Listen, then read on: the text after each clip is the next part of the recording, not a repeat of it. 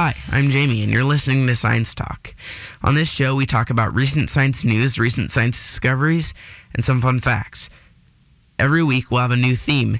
This week's theme is light. Not long ago, MIT students found that you could have photons interact with each other and bounce off of each other.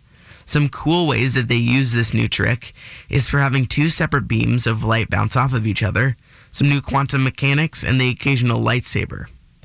More recently, scientists created lasers that could peek around corners of intersections and create an image with them. This is nearly impossible to do with normal light, and this new finding will help a lot of self-driving cars check for pedestrians and hazards around the corner. Stanford University students created a silicon chip with a mini particle accelerator. This chip makes any electrons pass through it exponentially faster and can be used for probing atomic and molecular structures. Particle accelerators are very rare in the world, and this small chip could possibly make a difference in how easily transported and worldwide they could be. Light is an interesting thing, and it serves us humans a very big purpose. All colors and shades of colors are objects interacting with light and reflecting into our eyes. Thanks to light, we can see, but when we dive deep into how light actually works, it becomes a lot cooler. Light is a spectrum of different things we use in our everyday lives. The light that human can see is only a small section of what makes up the electromagnetic spectrum. On both ends of the spectrum, there are ultra-high frequencies and ultra-low frequencies, both of which are invisible to the naked eye.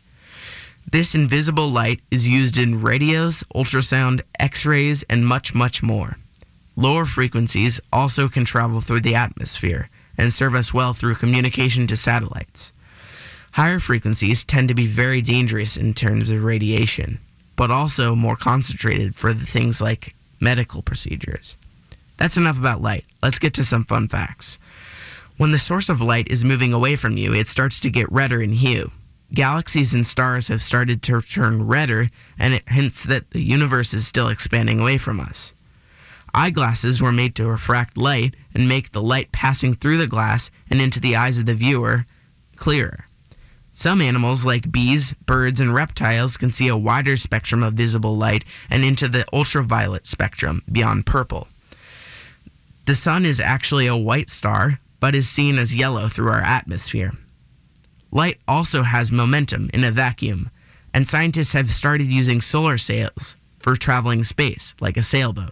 That's about all the time we have for today, and I hope you learned something new and interesting about light. Thanks for listening, and make sure to tune in next Saturday at 1 p.m.